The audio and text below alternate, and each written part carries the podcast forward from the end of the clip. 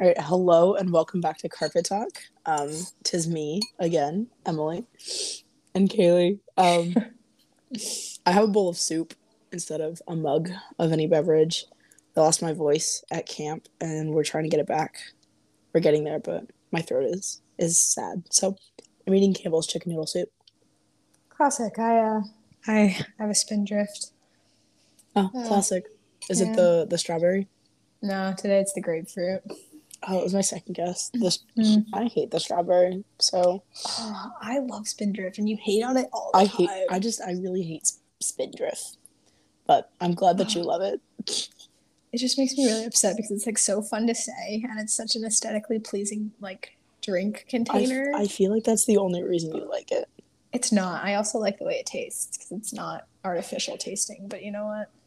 Okay, To each his own, right? which means it tastes like dirt because it's all natural, but You're the worst. it happens. It happens. Whatever. Okay, well, this feels very like I don't know. I feel very out of the the podcasting type Mm. type thing. I feel like we haven't done this in forever. Yeah, we really been- haven't. There's been eat, sleep, breathing camp. Um, yeah, I get 18 hours off every weekend, which means that I sleep and do laundry for 18 hours. But anyway, One of the fantastic things of um, our lives right now is trying to figure out when to even say hi to each other. So honestly, prayers for Emily and I for the rest of this summer because uh, the 18 hours is really pushing Mm. our uh, guys, our Kay- level of ability to do things. Kaylee left me a voicemail the other night, and she goes, "Hi, are we still friends?" I went, I called her back, and I was like, "Bro, Okay, granted, I was on the I was like in hour like seven of like 12 on my drive back from Steubenville from Barron Day, and I was with two young boys who, like, God love them. They were they were great com- company on this drive, but like I was really in need of like someone else's interaction. um. Anyway, Oh okay, jumping into today because I like really really love. I love every podcast episode. I guess I should stop saying that. Um, just really love those podcasts. I don't know if you've been able to like pick up on that, but um, you know, like Emily and I said, like we only get to talk to each other for a few minutes every week right now, which is out of the ordinary because normally we like see each other every day. normally we live together, Nor- normally your your bed's above mine, and yeah, and instead Yeah. we talk for about an hour a week, if that, Mhm. um, If that which is big Yeah. sad." it is. But you know what? It's a test of friendship. Truly, truly, Just kidding. truly. Um, yeah, well, Emily, Emily's really going to lead it today because I think it's. Um, I'm tired.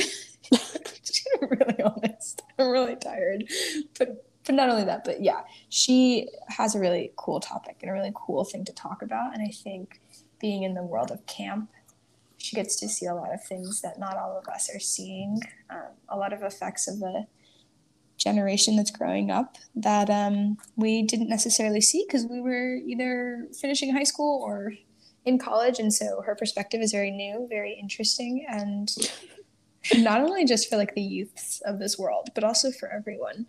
Um because i think we say it a lot on this podcast. Like if we're complacent that means we're just stuck in ourselves. Um, and the best way to become uncomplacent is to walk outside of ourselves and enter into the life of another and really encounter them um, the way the lord did. Yeah, it's funny when we talk about like the youths of this generation because in my head I have like the divide, and I'm like, oh yes, you know, we are two separate age groups. I'm like, we are, but also, I hung out with a bunch of middle schoolers this week, and like, we have the same humor, we have the same music taste, like, we're watching the same the same shows, and I don't know. if Like, I think that like- says more about you. no, no, no, no. I don't know if that's like youth on my part or like adulthood on their end of things. And I'm like, there's something like mixed up because Hmm. I was in middle school when they were being born. So it's just, it's weird. It's weird. But anyway, it's just like, I make bracelets and listen to Olivia Rodrigo with them for half the day. So it's pretty great. Um, but anyway, so our topic kind of came about because I have actually been training my mom in the art of making charcuterie boards, as Kaylee and I love to do. Um, but uh, we had like the whole salty sweet thing going on, and so she got some Dove dark chocolates. I love Dove dark dark chocolate, And so I actually saved the wrapper of the one that I ate because of the quote that was on the inside of it. And it, it says, uh, be someone who you look up to. And it's by Emily N. Kansas. She likes it because of the name. Um, yes, her last name is Kansas, and I think that's fun. Her first name is Emily. Whatever. But yeah, just this idea of like being someone that the younger you would have needed. Um, being someone that you today would look up to. And as Kaylee and I were talking about this, like, um, we're just we're bouncing off each other. And I said the thing like we're our own worst critics, but why aren't we also our our own biggest inspiration? Like looking back on I said I was I worked with middle schoolers this week and like just sharing in their hurt and their joy with them as we were getting close and like building these relationships. It's nothing new. Like everything they said to me, like it's nothing new. And there is the age difference and the generation gap, but it's everything that they're dealing with, um, whether it be great or whether it be the worst thing ever, it's the same stuff that, you know, we dealt with as kids and even into now. Like it's the same they're talking about things and I'm like in my head I'm like I don't know how to actually answer that because I'm still struggling with the same thing. But the the great part was them saying other things and me being able to respond like no no like when as you grow up it gets better and then you get to turn around and give it to someone who needs it. Like you get you find the answers and you get to become the inspiration for someone else. Um, but I wish that I would start doing that for myself like and as much as i can turn around and like give these 12 13 year old girls the answers they're looking for i wish that i could start answering like those own questions for myself because we're still asking them like there's still the 13 year old inside each of us that just wants to know that they're doing okay and they're doing the right thing and yada yada yada yeah i think especially in the world today growing up and being not a middle school girl anymore um, yeah, there's always this spirit of comparison in our lives and mm-hmm. comparing mm-hmm. ourselves to those around us, right? Yeah. But never comparing ourselves to ourselves. Um, I actually also have kind of an incredible opportunity to work with some high schoolers this summer um, my my little brother and a few of the other boys and girls at our parish, um, and just kind of getting them ready for confirmation, um, but not yet being a part of the confirmation class. And I sit in these circles and I talk to them, and I actually don't do a lot of talking. I do a lot of listening, which mm. is a very um, out of character experience, but it's good. Um, it's really good actually because I'm listening to them and I'm hearing them ask this, like like you said, um, the same questions that I ask um, the Lord might just have a few more, you know, words attached mm-hmm. to them because I have come to a point in my life where the questions might not have been answered, but they have been shown to me in a new light or a new depth, you know? Um, and while that kind of gets discouraging at times because it's like, oh my gosh, am I going to be asking the same questions for the rest of my life? it ultimately is like that that one question of who am I, who who do I want to become, and who am I becoming? Um, and I just think it's so interesting to hear these young men and women like they know their faith, they know their school life, they know their friend groups, um, and they don't know how they all go together. Like that's like the big mm-hmm. thing that we talk about a lot is like I feel like I have separate lives. I feel like I have separate things going on because there's certain people I can talk to some things about and certain things that I don't talk to other people about. Um, so how am I supposed to become like who I who I'm meant to be. Um, and when Emily was talking to me earlier about this and saying like we need to be no longer be our hardest critics, um, that just really struck me because that is the one thing that's easy for us as human beings is to critique and to see the fault and to see the thing that we're doing wrong. Um, and while that's good to some extent, right? Like we should be able mm. to know that we're not perfect and know that we are always improving like we should also have a spirit of hope. And like the lord does not give a spirit of criticism without a spirit of hope attached but the world gives a spirit of criti- criticism and steals our hope. Um, and so yeah how do you how do you talk to someone and give them hope and give them you know a proper balance of being able to critique themselves but also know that like that's not the end of the story for me. That's not the end of you know who i am. I don't cease to exist once this question is answered or once I get an answer that I don't like to this question. Yeah. I know when it comes to other people, like the biggest thing is not necessarily answering their questions, but like just being in it with them. And like that's mm-hmm. the biggest source of hope is when they can look to someone else and they say, You're you're in it too. You you too.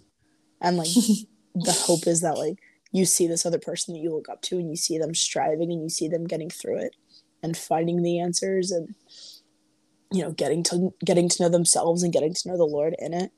Um and i would i said it already but like i wish i was able to turn around and like do that with myself. Um i wish we were all able to like turn around and do that with ourselves. Um i was talking to one of the priests that I get to work with this summer actually, and he was like, I was in confession with him, and he was like, like I feel like I'm saying the same things all the time, and he goes, "How many things have you been able to stop saying though?" I said, "What?" And he mm. goes, "He's like, yeah, they're the, you know, the habitual sins that you're gonna fall to all the time." He goes, "There are things that you're never gonna stop until." you know the end of your life and he's like but how many you know how many bad habits have you been able to break how many things have you been able to walk away from and he's like start looking at those and like start being proud of the person that you've be- you're becoming start being proud of the saint that you are becoming in that because like as as easy it is to get down on yourself or you know to look at all the things about me that haven't changed yet he's like look at the things that have changed and be proud of that. Mm-hmm.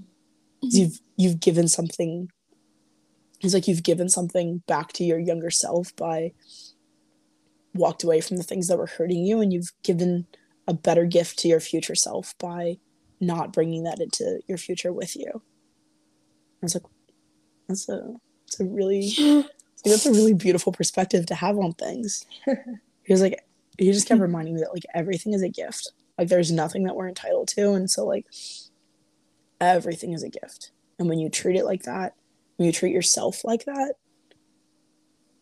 you become someone that you look up to. Yeah. If you could uh if you could say something to your younger self right now, what would it be? Oh. Um I would tell her that it's not all on you. The first, it's not all mm-hmm. about you first off because like i was a selfish like prideful little little youth um but it would also be like it's not all on you because like all the selfishness and all the pride mm. came from like the lie that i believe that like i had to take care of everything like i had to get everything done because if i didn't no one else would and then everybody would be you know worse off for it mm. um and like i've since learned that also in learning that like I can't do everything, but also learning that I don't need to do everything. That I can actually rely on other people and trust other people and see them as allies and not as enemies. yeah, no, that's awesome. I think, yeah, growing up Catholic our whole lives, we went to those retreats where they like did you where they like made you write a letter to like your future self and then like sent it to you yeah like those were my least favorite things i hated those i hated them too and now i make kids do them if you made, I would, I still wouldn't do it. I still don't like them. They, they really stress me out because I never knew what to say. Like, oh, in six months from now. Like I think I wrote one to myself when I was graduating high school. Or, like I wrote one beginning of senior year and then when I was graduating. Mm-hmm. Um, but I don't think I like ever said anything profound in them. Uh, but as you were talking about like what you would say to your younger self, I was just thinking about like what the Lord would have said to the disciples from like at the beginning of his ministry and then at the end. Like I wonder what those conversations were like. I wonder mm-hmm. what he like was saying to them. Like, do you remember this? Do you remember that? And I think something we fail to do with ourselves a lot is like you like the priest was saying like do you remember this and like do you remember that do you remember that place in your life that wasn't you know fulfilling you. Remember that place in your life that was always so hard? Remember that relationship? You know it took time it took patience and it took you know maybe sometimes distance maybe sometimes um, big life events, but like look now, look Mhm. and compare, you know, the life you lived then to the life you live now, and be okay with the change and and glory in the change, but then also know that like my story's not over. Like my life still can change, and I think that that's a really big place to find hope. Um, like like he was saying, we shouldn't always fall into this like, oh, I'm so bad at this, I'm so bad at that. Yeah, yeah, yeah like sure, sure. But like Jesus doesn't come con- to condemn; he comes to, he comes to like give us a hope, right? Mhm. Um, I work right now in a place that, um, like everyone, like everyone who works there is Catholic, that owns it, but everyone else isn't, right? Like, no one Yeah. is religious in the slightest, and it kind of hurts sometimes to sit and watch the way that they like go about their day and how they despise certain things. And I've been really struggling with how to how to talk to them because they are the younger version of myself, just without Mhm. faith. They're the young girls who are going through the stresses of prom and the stresses of graduation and the stresses of, you know, this group of girls or like this this friend group did that last night. And you know, while it looks different than the life I lived then, like you said earlier in the episode, like it's still the same problems. It's still the root, like worries, anxieties, Yeah. and um, you know, ways of feeling like a failure just manifested so differently. Um, and I was talking to this one girl that I work with, and she was like, "Yeah, I just, I just don't want, I don't want to like live the life my parents are like envisioning mm-hmm. for me for for college. Like I don't Yeah. want to live that because then I feel like all I'm going to do is become the people that my parents are, and that's not fair. And she was just keep going on and on and on about how it's not fair that she has to live a pre-planned life. And all I said to her was like, pre-planned or not, like it's beautiful to have someone who wants you to have a purposeful life, and like that Mm. stopped her in her tracks, and she was like, oh, like that makes sense. And I think.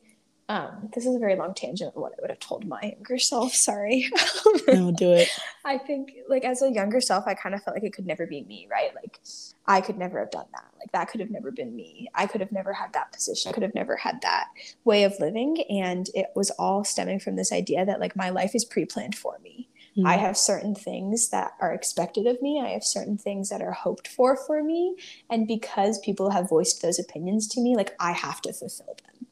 Um, so I could never be this, that, and the other because I need to be that those other things. Yeah. Um, and I wish I could have told my younger self to just stop planning and stop having to have this like six year plan or this, you know, checklist of things to do because it, it stunts your growth so much and it stunts the person you're supposed to be so much. Um, and you become complacent in becoming who you are meant to be because you take the advice of other people and you say, oh, well, because they see that, like that must be something in me. And while it's true, people can like point out parts of ourselves that are like, oh, I could see you doing this, I could see you doing that. Ultimately, it comes down to you and saying, like, well, what do I want to do and what do I want to do well for a good purpose? Yeah. I know. I love how you also brought up like the seeing the younger people and like trying to relate to them and also like trying to let them relate to you and the same thing. And I think like a really great challenge to deal with that to fight against the complacency in it and to like actually look at like first who do my younger self need and who do I want to be now and like where do the two line up? Because like that that gives you like a really good trajectory of like where do I want to go? Because so many people like our life plans are based off the need that we see and like the need that we feel. Like everything I want to do with my life and with ministry and with whatever is because like those were those were aches and those were things that were missing when I was younger. Like gaps that I felt needed to be filled. And so like I want to do that. Um but I think like the challenge for it now is if you don't have the reminder of the younger version of yourself in front of you through someone else, is to sit and pray with that and go, come back to the 16, the 13, the 12, the I don't know, six year old inside of you and you just look at like, what did I need then? And how do I become that for someone else now? How do I become that for myself now? Like, how do I be someone that inspires me, someone that I would look up to then and still now? Yeah. And I think a really great thing about the Lord is like He sees our efforts and He sees the desires. And once we voice them and once we really start living into them, He provides. So if you don't have that younger person, like Em was saying, in your life right now, that reminds you of yourself, that doesn't mean that you aren't needed. That doesn't mean mm-hmm. that you don't need to start becoming something for your younger self. Maybe you just haven't had that chance yet. Um, you're gonna meet him one day. You're gonna meet him one day. Like you are really gonna meet are. that person. You're not with them. And be like, "Holy poop! You are 14 year old me." And and isn't it better to be prepared for that person rather than blindsided? They're gonna blindside you regardless, bro. Like it's okay, crazy. You're right. You're anyway. right. Yeah, but no, like like Emily said, just sit with that and like find that younger version of yourself in yourself, and then give it back to the Lord because He will return it in human form. Yes and amen.